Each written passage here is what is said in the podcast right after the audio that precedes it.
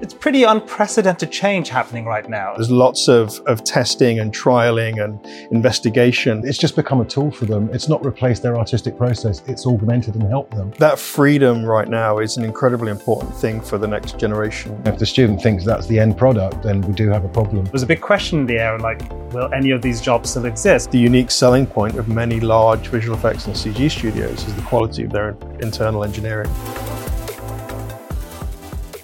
Welcome to Beyond the Frames, the podcast about making movies, TV series, animation, VFX, and all that kind of stuff. I'm here today at Escape Studios with Jamie from NVIDIA and Mark from Escape Studios. We're going to be talking about Gen AI, OpenUSD, and some of the exciting advances in the industry, not just for professionals, but people looking to train to work in the industry too. So, Jamie, before we get into Gen AI, because obviously that's going to be like the biggest topic for us today, um, tell us a little bit about what you do at uh, NVIDIA. Cheers, Rafi. Um, so yeah, I, I, look after the media industries at NVIDIA for the uh, EMEA, the generally European region. So entailed in that is working with um, both major end users of NVIDIA technology across multiple industry verticals within the media space. So our visual effects um, companies, uh, the broadcast agencies, and, and marketing world. Um, and then within that ecosystem, we have a huge number of partners who build products and services on top of NVIDIA technologies. So we work with both ends of, of the community from, from a developer perspective as well as an implementation and, and user perspective to, to make sure that we're guiding our developer partners on the tools that the end users want to use and making sure that we accelerate all of these areas of the industry at the same time. That's great. So it's a focus on the commercial aspects of some of the technologies that can then serve these pe- people working in this space, right? Yeah, yeah, commercial aspects, but also helping the the very foundations of ecosystem grow as well, which is why you know we're always very um, supportive of, of the academic space as well. So we include that area in what we call ecosystem. So universities and colleges, like our friends at Escape Studios, and how they build the next generations of developers and artists that will use NVIDIA technologies. Perfect. So that next generation, then, Mark, um, Escape Studios, from in my mind, as someone who's worked in the industry for you know a couple of decades, Escape is that iconic place where you think of when you think I need to upskill or train myself in something that's either emerging in the industry or a shortfall that you find in your own skill set. So tell me a little bit about what you've been doing at Escape. Uh, uh, thank you, Rafi. But um, yeah, my, I'm head of industry engagement and industry training at Escape, and of course developer. So my role at Escape was um, is to um, help develop the content on the courses, but also to engage with our industry partners. As you mentioned, we've been around for over 20 years, servicing the visual effects industry, particularly in games and animation. And um, not only do we sort of train um, students to work directly in the industry, we also provide undergraduate and postgraduate programs, but we also provide training programs for industry themselves. So they'll approach us for sort of new and emerging technologies, and we'll try and interface with them and provide training pro- programs for their for their um, staff as well as obviously the students and the undergrads that are going to be their future employees. So it's a really good position to be in, understanding from both sides their needs and requirement and the directions that industry needs training or education to go into. Yeah, cool. Like industry readiness is always something that I think about when I think of Escape. Like in the, some of the teams that I've worked with before, when we've sent people to Escape or we've hired people that have come out of Escape training, there's one thing that you can be sure of time and time again is that industry readiness there's a situation we have right now where I know we always talk about, oh, stuff's changing all the time. The industry's constantly moving, but there's, it's pretty unprecedented change happening right now, not just in Gen AI, but when we get into USD as a platform, as a, as a format and what that means for the industry. What, what kind of trends are you seeing right now, the pull from the industry? Because that's, that's kind of what Escape is driven by, right? Like the industry needs. Absolutely. I mean, we are driven directly by industry, you know, what they want artists to know in the next year or two. All those skills is what we try and provide. Um, interestingly, it seems a, a bit of a, a grey area at this point in time because I think the facil- a lot of facilities themselves are still trying to get their head around what this technology means for their process. Yeah. One thing's for sure is um, jobs will evolve. I won't say get lost. I will say evolve. I mean, it, it reminds me of what happened um, nearly over 20 years ago in the film industry with the advent of digital, when yeah. people moved from analog to digital, from film to the computers. Again, it was the same scary thing. It was obvious a lot of techniques were going to become obsolete or at least translate into something different. And people were able to develop skills and move with that and survive quite happily with it, which was the exciting thing. Yeah, I remember studying film just before that transition. And my lecturers, I was really lucky, I was taught by alumni from the Monty Python crew. They taught at Panico Films, which was still teaching analog techniques, but we were yeah. just at the cusp of turning turning digital. And there was a big question in the air, and like, will any of these jobs still exist? But actually, what turned out was t- turned out to be the case is uh, your skills were transferable. Absolutely. If you're a cinematographer um, uh, in the analog space, totally translated to not only digital cinema, but down the line, you know, real-time engines as you know, Unreal Engine now, for example, or even Omniverse, where you, the way you handle a camera in the real space totally translates to the digital space. Do you think that sort of transfer of skills is still a relevant is, is still happening with the onset of Gen AI? Absolutely. I mean, the you know, pipelines and and the creative process has been, as you know, you guys have just been saying, it's it's been an evolving process mm-hmm. since since it started, right? And I think the the evolution of tools and capabilities in, especially in you know in visual effects and CG, um, is is going to see a really interesting you know next step with with these tools. I you know if you look at the engineering requirements and capabilities that we have for for advanced capabilities in this space already today, knowledge of of Python, knowledge of machine learning, kind of already exists in in many studios in the industry, and and not just within visual effects now, but within like, lots of industrial and and automotive. Um, 3D uh, content creation uh, groups. And I think, you know, the requirements that will grow around understanding how and where to implement, you know, new AI capabilities and new AI tools will develop at that technical end of, of the pipeline of, of an organization. Um, I think it's in, absolutely correct what, what we were saying a minute ago that lots of companies are still, um, you know, looking at how and where to best evolve those capabilities. There's lots of, of testing and trialing and investigation happening right now. But I think because these tools have accelerated so much in the last 12 months, um, we're going to see that need to integrate new uh, capabilities at production level a lot quicker than we might traditionally have seen that happen because um, we're seeing it in other industries outside of you know traditional visual effects and film already um, what, what, kind of industries? Is it like the manufacturing, auto, automobile kind of industry? Um, I think anywhere where there's a huge amount of language data, yeah. we're seeing the the use of, of large language models being integrated very quickly to increase efficiencies, increase productivity across lots of different business areas. Um, you know, we're seeing this in financial services, we're seeing this in, in the automotive industries, we're seeing this in, in lots of areas.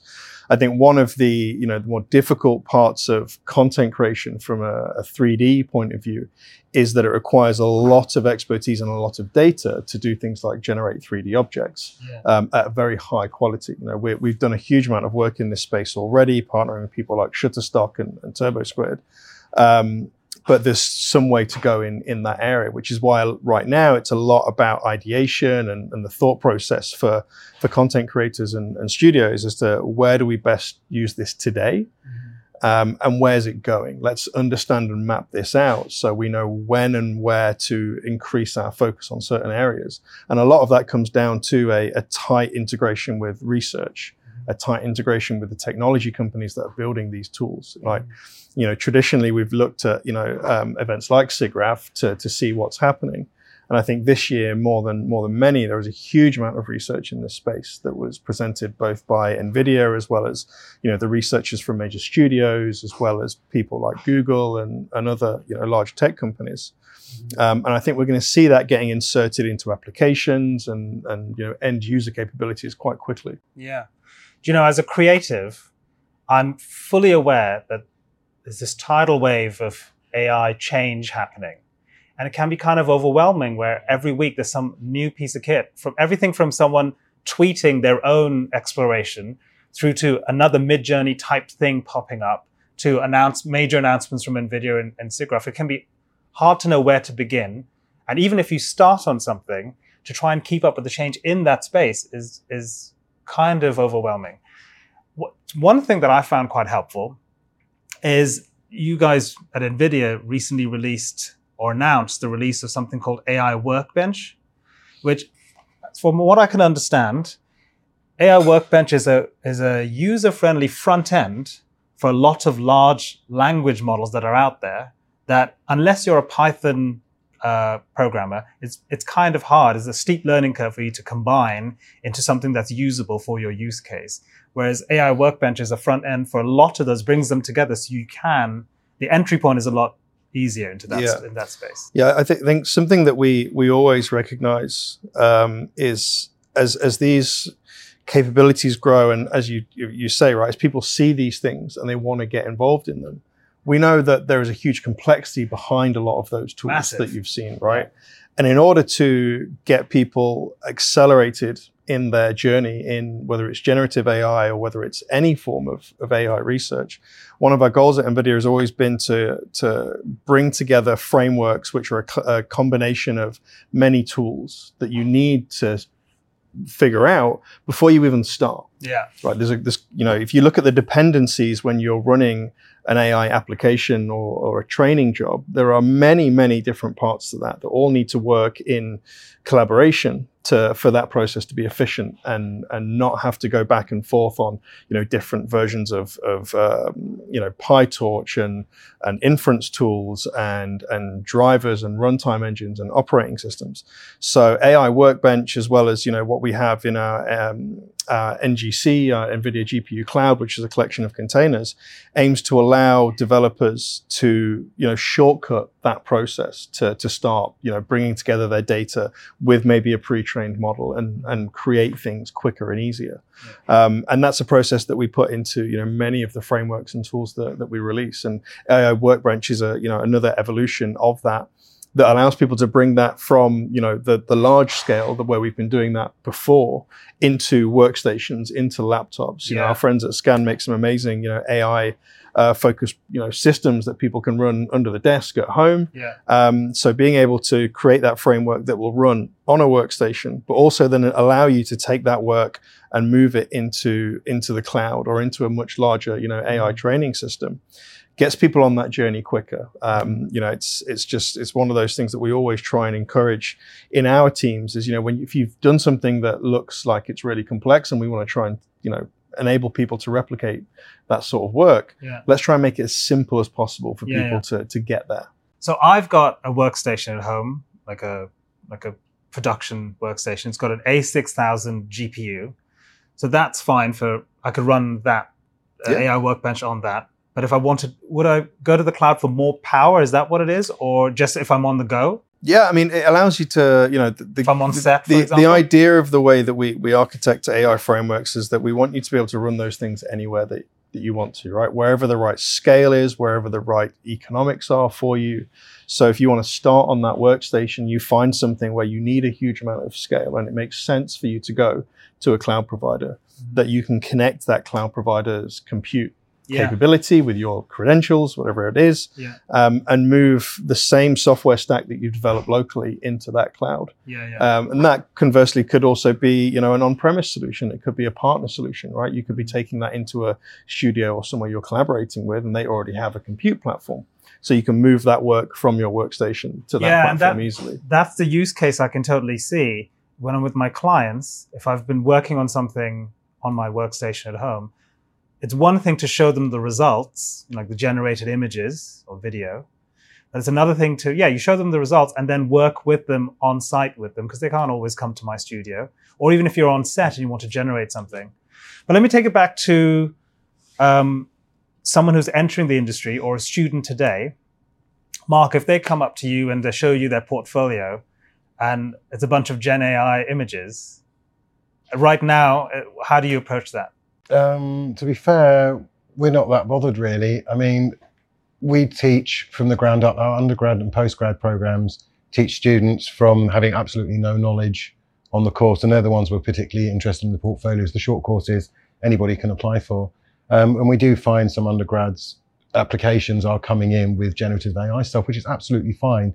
Um, for us, we're looking for potential. We're looking for people that have an artistic sensibility they have a bit of a vision and a direction. And what we tend to find is a lot of these kids, when you look at the gen gen stuff that they've created, there is a sense of progression there. You can get a feeling for the art, the inner artist there. It doesn't, I don't suppose it really matters how they generate what's in their head. I mean, if they came with some random images they couldn't really explain, then obviously there's no real direction there. But if they came with, you know, a bunch of collected images that they've generated, however, but there was there was a theme, a sense to it, then it's just become a tool for them. It's not replaced their artistic process; it's augmented and helped them. And I think that's really good because it does democratize a lot of stuff. Because you get a lot of children, a lot of people saying, "I can't draw. I'm not artistic," and you know, artistic is not necessarily about being good at drawing. I mean, a rubbish drawing will still get your creative idea across, and something like Gen AI can really help them get over that hump because then they've got something that does look good to show. Although really that doesn't matter. I mean, I've seen directors pitch shows on scribbles, but there's enough to get the idea, the, idea the potential across. over exactly, and yeah. a, that's what it's about. And what so, what makes a rubbish drawing is really you, you are missing a lot of context, right? Because yeah. on set, when you're trying to convey an idea to someone, on a crew member, it's stick figures figures that you're putting in. It's you're putting a box for a camera, exactly. an arrow, and a stick figure. But that's a powerful drawing because suddenly it's clarified to the whole crew exactly what needs to happen in the shot. So you know that's that's a good drawing in that context. Yeah, for, for us, it's an exciting creative tool. Exactly. You know, if the student thinks that's the end product, then we do have a problem. Yeah. But generally, it's not. It's it's part of that pro that process, which you know that excites us. I think the potential that's there. So, what would drive you in curating the kind of AI tools you need to integrate into, say, the curriculum. You know, because earlier we were talking about there's just a myriad of stuff, and every week there's a whole bunch of other tools. Yeah. Is there a criteria, like someone who's looking to get into this now? What no. criteria should they follow? I mean, no, we don't. I mean, we're we're quite unique as universities go. We're quite agile and industry facing, as you said, and you know we're very flexible. We, we don't have a problem with students using any of these tools throughout their modules. We're not teaching them officially because we teach the skills that industry are demanding. And then, as I mentioned, industry are not entirely sure what skills they quite need at this point in time. That could change in six months, and then we will start integrating it into the undergrad and postgrad programs. The one things, um, so what we are finding is they are using generative AI quite a lot for the concept and design stage. So I do feel sorry a bit for some concept artists who might find themselves out of a bit of work because, you know, a lot of directors can actually visualize pretty close what their, their vision is at very high quality with this Gen AI stuff. The other stuff that we're finding very interesting, maybe in a more um, senior level towards the end, is how um, things like machine learning can actually speed up production. Mm-hmm. And that is something that we're going to take certainly seriously in the next couple of years on our MSc courses, where we're going to sort of introduce the ideas to the students to build training models because you know the thing that excites us most about that is how you can offload literally a lot of the processing time you would normally have in production to pre-production.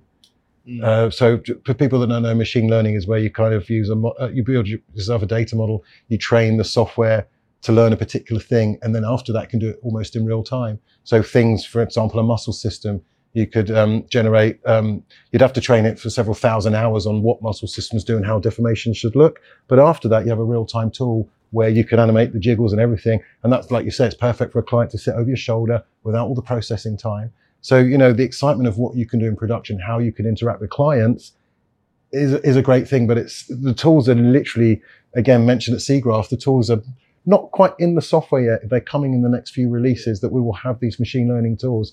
So we, you know, we will encourage the students to start to look into that stuff, but we're not officially going to put it into the curriculums until there's definitely more of a thing from industry. But it's definitely an exciting area that we really, really, I think everybody should push into if they're interested in that. Yeah, you know, anything that saves time and money in industry and can show off to the clients is a wonderful yeah. thing for everyone. And I think that that freedom right now is an incredibly important thing for the next generation of yeah. people coming into creative industries to to explore and learn these tools because you know, as we've all been through, right? None of us are relative spring chickens now, but we've all seen, we've all seen, you know, new, new generations of creatives and engineers and developers come through into industry. And again, not just in creative, but in other areas as well. And they have been able to pick up brand new concepts and technologies much quicker because they don't have a legacy of framing it around what they've been doing for 20, 30, yeah. 40 years. So giving that freedom now to, to the next generation of creatives mean whatever does come into the curriculum, yeah. whatever studios and industry decide, right, this is what we're going to adopt in the next few years in this area, they'll be much more adept at picking it up because they've had that freedom to explore all of the amazing free tools that are available on the internet today some of the you know the more you know advanced students on the programming side will be picking up the you know the those tools and models available from us, from Hugging Face, from Meta, from these areas, and combining them into their, their own little 3D experiments, which will become the pipeline developer, you know, concept of, of the future of how you bring these tools in. So that freedom's a great thing to hear. It's interesting that, you say that actually, because in the last revolution, people did do film for the same way for 20 odd years. And since the digital revolution, we've had revolu- mini revolutions every two, three years yeah. in this industry. So in order to keep up, as an artist, you have to be incredibly agile and learn the new tricks as they come on and ride that wave. And that's been that way since the sort of the 2000s when it did become all crazy digital. The one thing for sure though is that no matter how much it's evolved since the 60s filmmaking, there are still the core skills that are essential. Mm-hmm. And that is the storytelling, that is the framing, the cinematography, you know, and having a good eye for the quality of the image, a good sense of weight for the motion. You know, those skills transcend any of these technological changes. And I think, you know, giving the, the students that eye on what makes a good creative image will give them the upper hand in order that they can use whatever tool is available. Because, you know, we're of the, the, the um, perception here at Escape, you know, no tool is a bad tool. Whatever works and gets the job done is a good thing and embrace change. You know, we're the ones that have been driving it for the last 10 years. These children, these students now are the ones that are going to be driving it in the next 10 years. Yeah and to give them that, you know, that excitement of, wow, what's the new toy? What can I do with this? Oh, look, I've now can speed that up or change it. You know, that drive is what's going to keep this industry alive and has kept it alive so far. You know, caught, it's, it's, an I exciting you, time. I caught you nearly saying children, stopping yourself from saying children a couple of times. So the spring chicken thing, I think, is more in that well, direction. No, the thing is, I mean, it's it's not necessarily the wrong word to use because there are so many children using yeah. these tools. The the democratization of since Fortnite. Yeah. Fortnite was what yeah. brought them all into it. And with it. the Fortnite, what's that thing called? The the game creator. Well, yeah, you've got Unreal UF, for Fortnite. Unreal yeah, for that's it. Yeah. So you can make your own levels in. So that's really. but that's a brilliant stroke, right? Because you're you're spending so much time playing that game, and now you can make stuff, stuff in it. that game. It's a great gateway. I mean, Minecraft. Into... Uh, Minecraft levered them into it. They're slightly older graduates that we get in Minecraft was the thing that they got into most to build their virtual worlds, and then they wanted to build virtual stuff, got into Blender, yeah. then came to us and then it was Unreal that got that excitement going. Yeah. You know, creativity isn't about working for a living; it's about playing for a living. So the fact that they combine play and make it fun to make stuff, and the fact the tools were made thing. free for them, yeah, Unreal made the tools free, you know, and it democratized it. Mm-hmm. Um, and the one thing I do find very difficult is um, learning paths. That's something I'm going to ask NVIDIA about particularly. I mean, we've got all these new wonderful technolo- technologies coming in and stuff, and um, that's something that we find difficult because we've got a lot of students that come and learn an awful lot on their own online, which is a wonderful thing. Yeah. But the problem with most of the material online is unstructured. Mm. And unless you know what you want to learn, you can't really make that much sense of the learning materials. It's very much hit and miss a lot of the time, and their progress of learning is very slow because of that.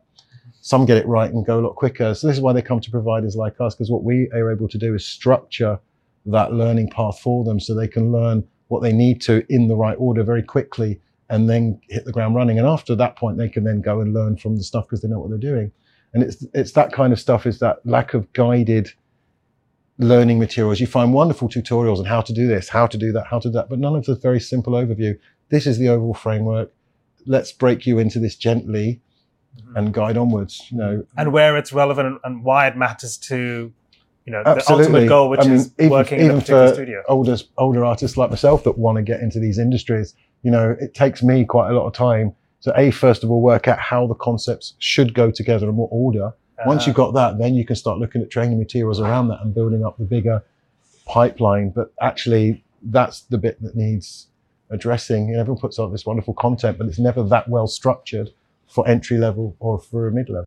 Yeah, I think from from an AI point of view, you know, we we've put a lot of effort into platforms like the our Deep Learning Institute, um, but where, where we do provide, you know, some some structured, you know, learning paths around AI, broadly speaking, and some specific use cases. But I think with with generative AI and language models, it's moved from very complex, deep academic research into everyone's faces, you know, the general public so quickly. Um, it is difficult to figure out how to provide learning paths for, for people when fundamentally it is still a very complex tools that are being built by by Nvidia, Meta, Google, Adobe, and, and many others. Um, so yeah, it, it's a difficult thing, but again, it comes down to the collaboration that we love to have with industry. So it's something that we should we should talk about. one one area where we've had a lot of focus in that structured learning path um, which is still very complex, but maybe not quite complex as building, you know, a large language model, um, is around USD. Um, because, you know, that's an area that has grown in interest and popularity and, and, you know, being front and center of, you know, one of the next evolutions of, of 3D. Um, and you know we've put a huge amount of work into our own sort of developer portals and, and, learning paths for that because again it's a complex thing that takes time for creatives and developers to, to pick up and learn um, so so yeah maybe we can start integrating some of the ai stuff into into what we're doing there but i think you know usd is one of those things that requires that learning path for, sure. for the industry i'm so pleased you brought up usd because USD marks a real turning point in my development as a creative. So a few years ago, I left Universal, where I'd been developing shows, uh, writing and directing live action and animation stuff, developing, um, developing as in story development, um, VR experiences, and my knowledge of hands-on knowledge of the CG animation process was fairly rudimentary I, I, was trained in Animation Mentor, but a very small element of Maya animation. So I just knew how to animate my characters and get a performance out of it. And in doing that, I realized I was a more of a storyteller than a hands-on animator. But my technical knowledge didn't go much further than that. That was back in 2005. But when I left Universal after directing crews who were much more knowledgeable on this stuff, I realized that maybe I need to upskill a little bit, learn more about this, the hands-on elements of the CG production pipeline so I can communicate better with my crews. And at that moment just happened to coincide with the beta release of uh, Omniverse from NVIDIA. And Omniverse for me, uh, I was just exploring all the tools out there and it made USD so accessible for me. Not only did it help me understand the emerging CG pipeline, the paradigm shift to real time better, I realized that I could create visuals on my own, far better visuals on my own that I could previously because it greased the wheels between lots of other applications that would otherwise be too cumbersome when you've got to export files and get them all talking to you know to each other well. So that the element of USD points to um, an opportunity to do away with legacy systems like file systems that have existed for a long while, for a long time, or ways of working in the pipeline. There is a little bit of a painful process because to get rid of legacy systems means training a lot of you know a lot of your your crew.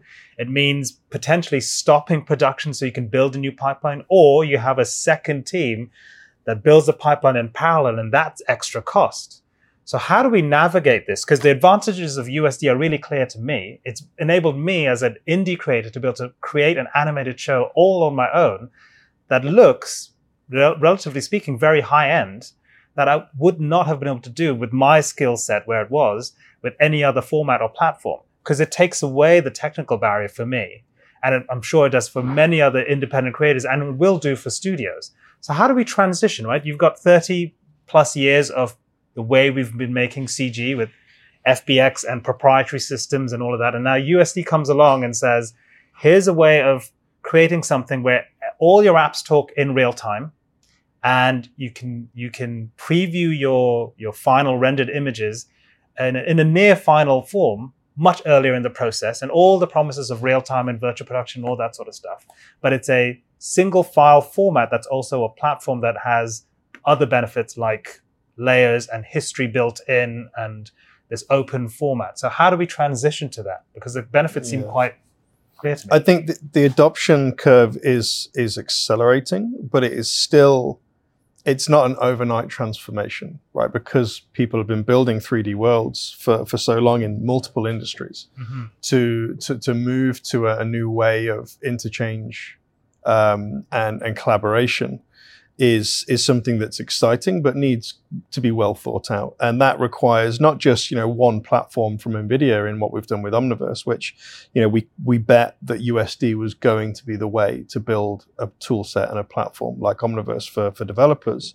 Um, but it requires you know the the industry of 3d tool developers and the industry of creators to realize the, those benefits that, that you outlined at multiple scales and for multiple use cases right? You know we see uh, USD affecting many industries already manufacturing, automotive, retail, because content is created in many different industries, right? It's not just visual effects and CG, where mm. there is a very complex requirement for, for 3D and virtual worlds. And accurate, right? Physically accurate, right? Yeah. And that's for us, keeping within the frame, we can do whatever we want. There's so many examples of animation where if you look just outside the camera, the, the model's all distorted and you know things are out of place because yeah. all that matters is within the frame. But with manufacturing, it's got to be dead on. Yeah. And so this is, you know, we've spent the last, you know, four or five years working hand in hand with Pixar to extend USD in new directions, such as having schemas for, for physics and, and schemas for, for rigid bodies and, and deformations and things that, that weren't there before because they weren't needed in Pixar's pipeline. And, and now, you know, the most recent, you know, major development in this world is the um, Alliance for OpenUSD uh, that we announced just before uh, SIGGRAPH, where, you know, Pixar, Adobe, Apple, Autodesk, and NVIDIA have come together, come together to accelerate the creation of open standards for uh, for USD and uh, the ecosystems around USD, and that group's already been joined by people like Unity and Epic, um, who obviously you know incredibly important in the the evolution of 3D, as well as you know people like IKEA, um, which really shows you, you know, how much this is growing beyond, you know, CG and, and, visual effects. I think Apple and IKEA are two really key partners in that space. You know, what Apple have announced this year um, around, you know, uh, spatial computing, which obviously, you know, they have also bet on USD being a big driver of that. They've come out and said how important USD is to Vision OS.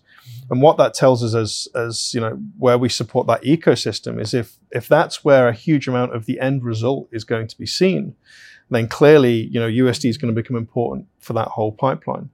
Um, but I think, you know, you mentioned earlier um, when we were uh, talking that IKEA is one of the largest creators of, of 3D assets in the world, um, which speaks to that volume of 3D that happens outside of visual effects as well. So that ability to interchange not just between applications, as you mentioned, but between industries becomes really important and really interesting. Um, and I think you know where we're going now with the the work at the the Alliance of Open USD and you know increased adoption across the visual effects industry is going to create this uh, new ecosystem of, of tools that are going to be built on top of, of um, you know frameworks like what we've done with Omniverse, but also the work that people like SideFX have been doing, uh, and the work that Autodesk and Epic and Unity will be doing, um, and USD becoming this general capability for studios to interchange with each other, for for artists to interchange with each other. But it will be a process, and I think I'd be surprised if you know we're not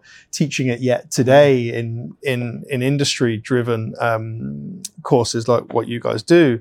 Um, but I suspect that it will grow in a need in in the near future.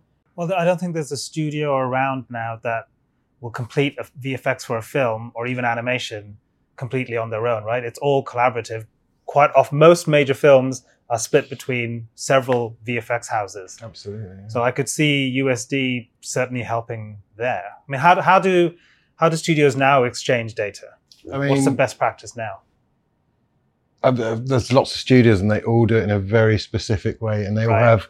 You know, uh, for the big companies, they've got very monolithic pipelines that they've spent millions developing over the last however long. And as you quite rightly mentioned before, to change that pipeline is an incredibly expensive, time consuming process, uh, which a, a, a, lot of them have started to investigate. A lot of them are much further developed than others. Some have completely gone that way. And there's a whole mix in between. Mm-hmm. Um, I think everybody knows it's inevitable, really, to have a filed a, a shared format. I mean, the, the big advantage is is that these days we're not just outputting using these assets for movies. We're using these assets for games. We're using these assets for real experiment, you know, uh, real time experiences, that kind of mm. thing.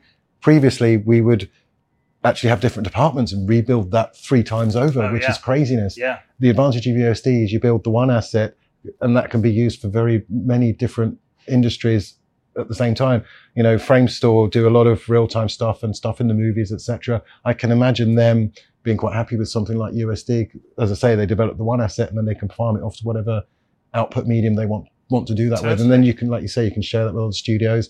When you make an update that's live in a controlled way, you can send that update amongst all, all the people that are working from that. So you can guarantee that people are in, in, in cahoots with each other. Yeah. So yeah, I- I think everybody can see the benefit of that.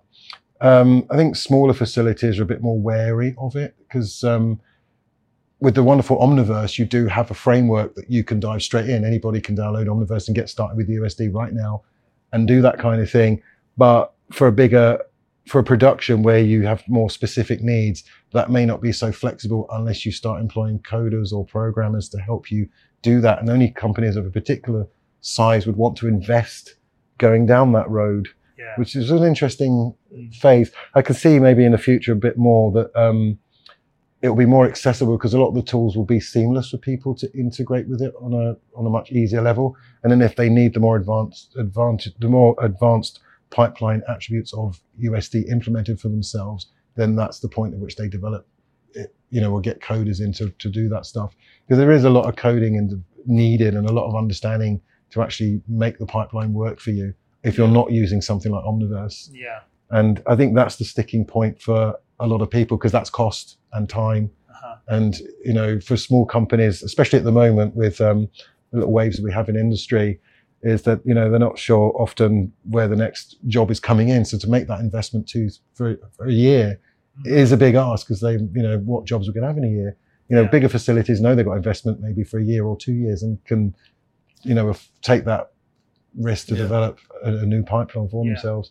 For us as educators, it's an interesting one because, you know, where does where do we fit in for that? You know, obviously industry. There isn't one set of skills we can say this is the way it's done, and that'll serve you for whatever company you work for.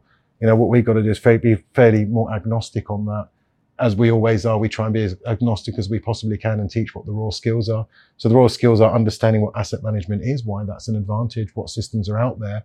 Some of our students actively use Omniverse now because it's easy, but um, we're not implementing it because we don't have the developers to develop a pipeline.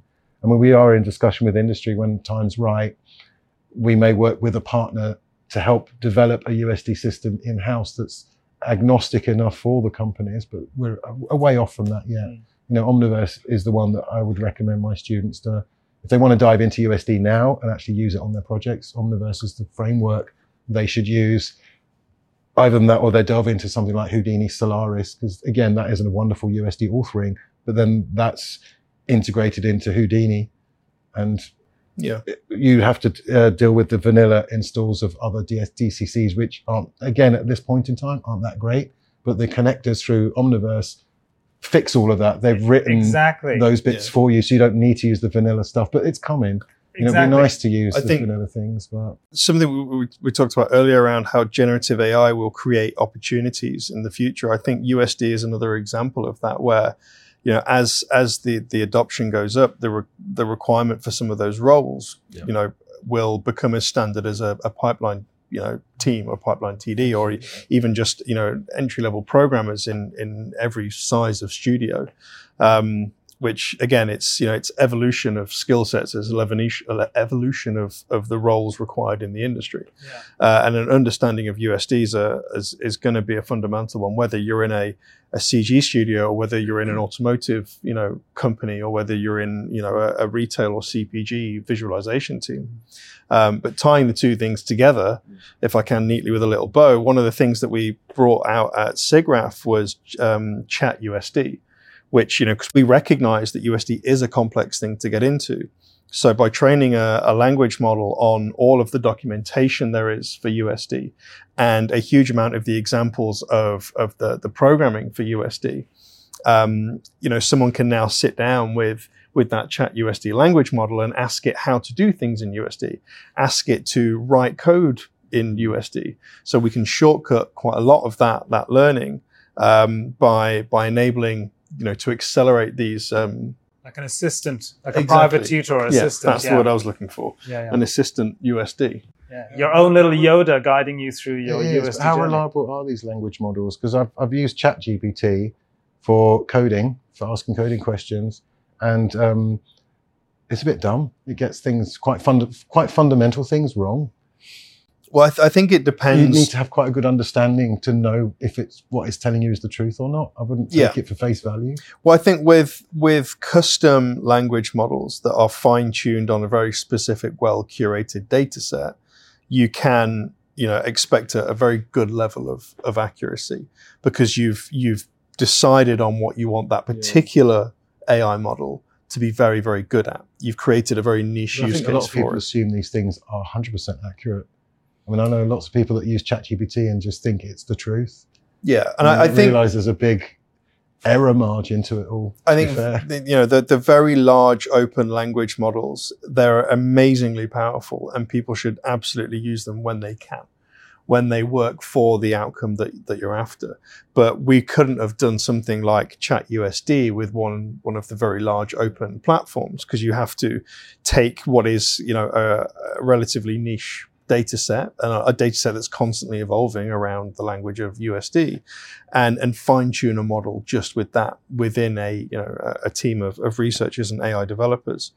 Um, but I think that is something we're also going to see more common in general in, in visual effects. yeah. So these these niche requirements. You know, I've been doing a lot of work recently with a, a studio called Lux Aeterna, um, which is uh, work as, as part of a, a digital catapult project funded by the the government.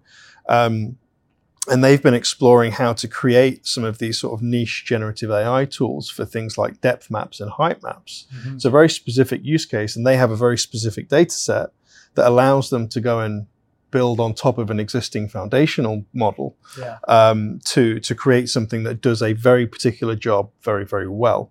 And that's what I think we're going to see evolving. And that's you know one of the you know the other reasons that we created that Chat USD tool was to give a good example of that Mhm. um, how you know and those niche use cases can Yeah. be accelerated very quickly Yeah. applying a, know, single large monolithic language model to niche requirements within a specific industry Yeah. is never going to result in 100% you know Mhm. all the time i think you know ai you could never right now today put your hand on your heart and say it's going to be 100% all the time But the efficacy of like a Google search or Wikipedia is also not 100%. It's close, but it's not 100%. And that's not even generative. That's just curated by hmm. human beings.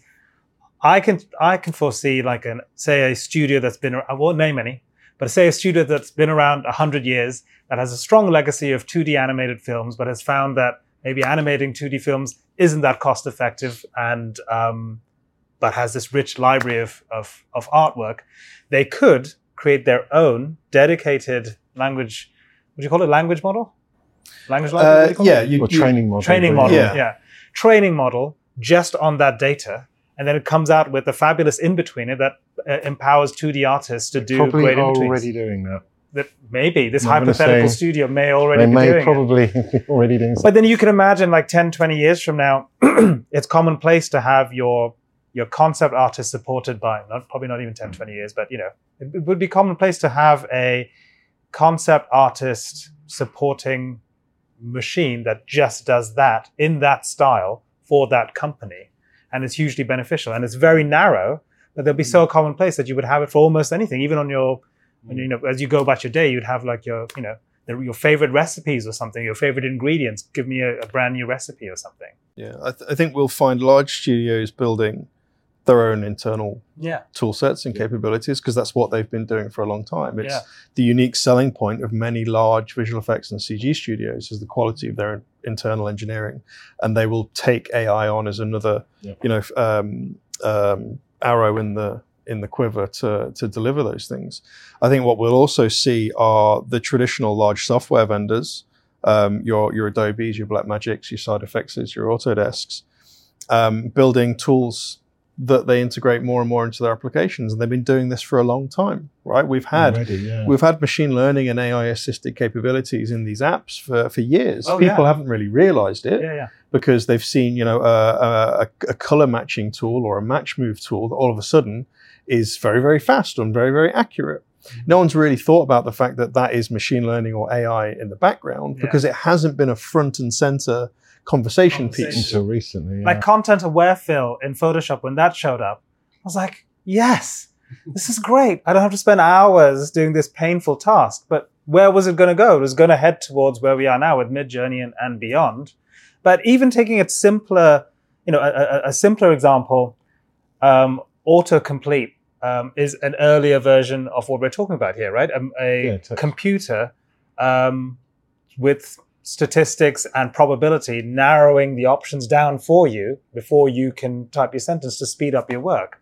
Is that not an earlier form of what we're talking about? now? It's it's predicting what you want next. I mean, computers have always been there to make our productivity, not necessarily your life easier, but your produ- productivity to increase.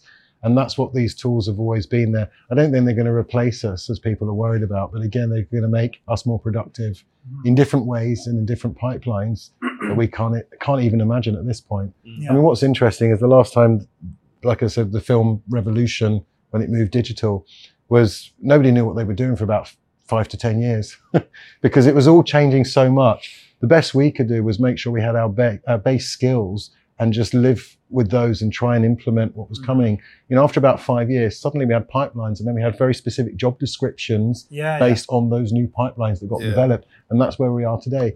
And I think the same with the AI stuff. You know, all they can really ask for at this point in time is agile people that have enough knowledge to do stuff with it because it's now that we're actually writing those pipelines. In two or three years' time, those pipelines will be much more defined and you will have very specific jobs for very specific roles. yeah. But that, that hodgepodge, the boiling pot of what it is at the moment is the exciting time, I Mm. think. we got a glimpse into um, some of those pipelines, what those pipelines could be very soon. There was something at SIGGRAPH called, I think it was called text to texture or something like that, where you could grab a 3D object in a scene, say it's like a rug or something, and you wanted a different pattern.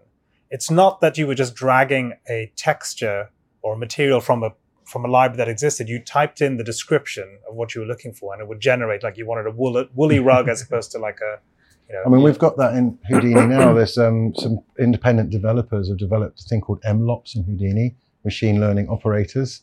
Some incredibly clever guys. And they were just demoing it, in fact, at SIGGRAPH, a really nice tool where you've got 3D model in there and they run up, they um, unwrap it, send off those into Stable Diffusion, which is the free version. And then they bring back basically the texture for the horse. You ask, we can have a horse with red hair. And then you get photo real textured 3D model. Yeah. I mean, great. that, that's there now. They can do crazy stuff with segment anything as well. Um, you can sort of pull out almost real time roto, Yeah. get your image in there, segment it up. And that's it. Literally done in two seconds. You've got a roto mat, or you can use that to generate other geometry from images. yeah. I mean, if it- these tools are there now. People are developing them, Yeah. and put them in the DCCs. And if this stuff for us to gets you with. to 90% of the results in minutes or seconds, I guess it, the opportunity there is to focus more on the storytelling or the point of the shot or the image that you're you're making. That's exciting to me because I'm a I'm a showrunner. I, I develop IP. And going back to what you said about um, using USD to feed multiple pipelines or multiple formats, this idea of creating a transmedia show is commonplace in you know companies who build franchises, right? Because they want their IP to hit multiple touch Well, what's really cool is you don't have to worry about that at the beginning of production anymore. You can actually use USD and then go, actually, I now yeah, want to you're do ready. this. And everything's, You're you ready. don't have to re- do Yeah. anything, which is What nice has been a bottleneck quite often is, oh, it's going to be expensive because we're going to have to recreate assets. And we're going to have to this, speak yeah. to a gaming company about how we do that. Let's just focus on the film and worry about that later. And then it never happens unless you're a giant. For an indie like me, I work in Unreal Engine. I use USD as my pipeline because uh, Omniverse is the sort of the backbone. It makes USD uh, easier for me to understand, but also means Maya and Substance and Unreal all talk nicely together Yeah. because of the Nucleus server that Omniverse has. Now, there are other apps that you could use, but those are the only ones I really need to realize my animated show. I think one of the important things with with hardware is using the appropriate pieces of technology for for your work. You know, we we put a huge amount of effort in to work with our uh, partners who build uh, GPUs into workstations or into cloud platforms to make sure that they are as fully supported and qualified and, and reliable as they can be. But you're absolutely right that you know young creatives or, or game studios will use the appropriate cards technology workstations for their use cases.